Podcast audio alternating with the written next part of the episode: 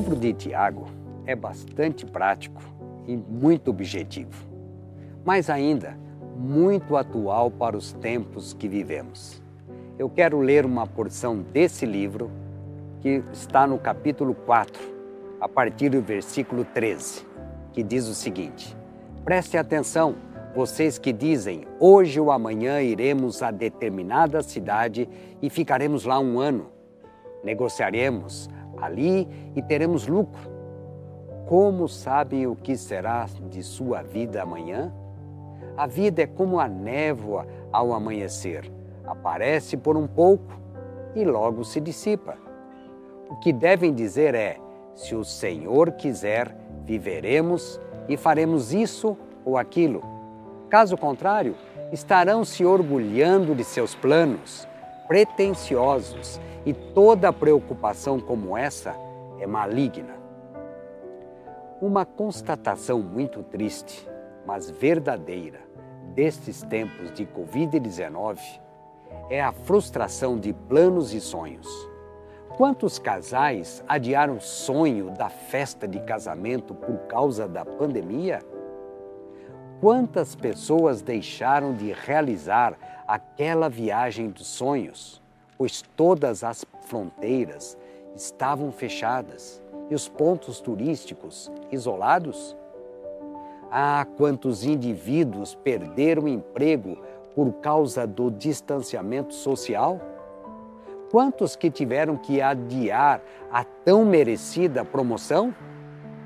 Quantos empreendedores tiveram que engavetar os planos de novos e rentáveis negócios? Ah, quantos abraços que ficaram apenas no vazio? Enfim, desde meados de março, temos vivido tempos difíceis e muitas frustrações.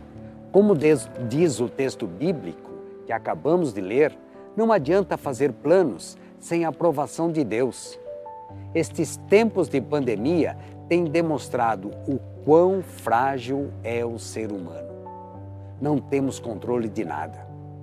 Então, o que devemos fazer? Tiago diz que deveríamos sempre dizer: se o Senhor quiser, faremos isto ou aquilo. Mas eu quero fazer uma ressalva que não é simplesmente adotar a fórmula linguística, se Deus quiser. O importante é a atitude, a intenção, enfim, o que vai pelo coração.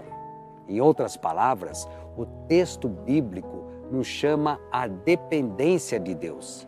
Isto é, ter a humildade de submeter os planos à vontade e à direção de Deus não só os grandes planos, mas também os simples e cotidianos. O autor bíblico ensina que não se deve fazer nada sem a orientação de Deus. Ele ensina a ser dependente de Deus, submeter os planos e projetos ao crivo dos princípios e valores de Deus.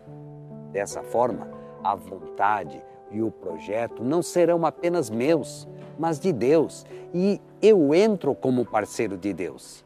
E assim será um grande privilégio. Ah, como é bom ser parceiro de Deus.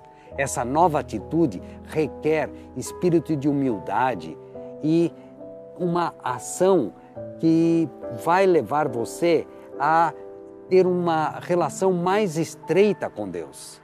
Assim, nestes tempos difíceis e complicados, se você estiver com o coração frustrado, abatido, angustiado, desanimado, se você estiver temeroso, eu recomendo, coloque a sua situação diante de Deus.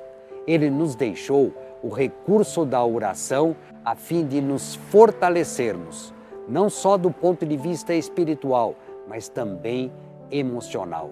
Submeta-se a Deus, busque-o de todo o coração e dessa forma a sua vida será infinitamente melhor. Que Deus te abençoe.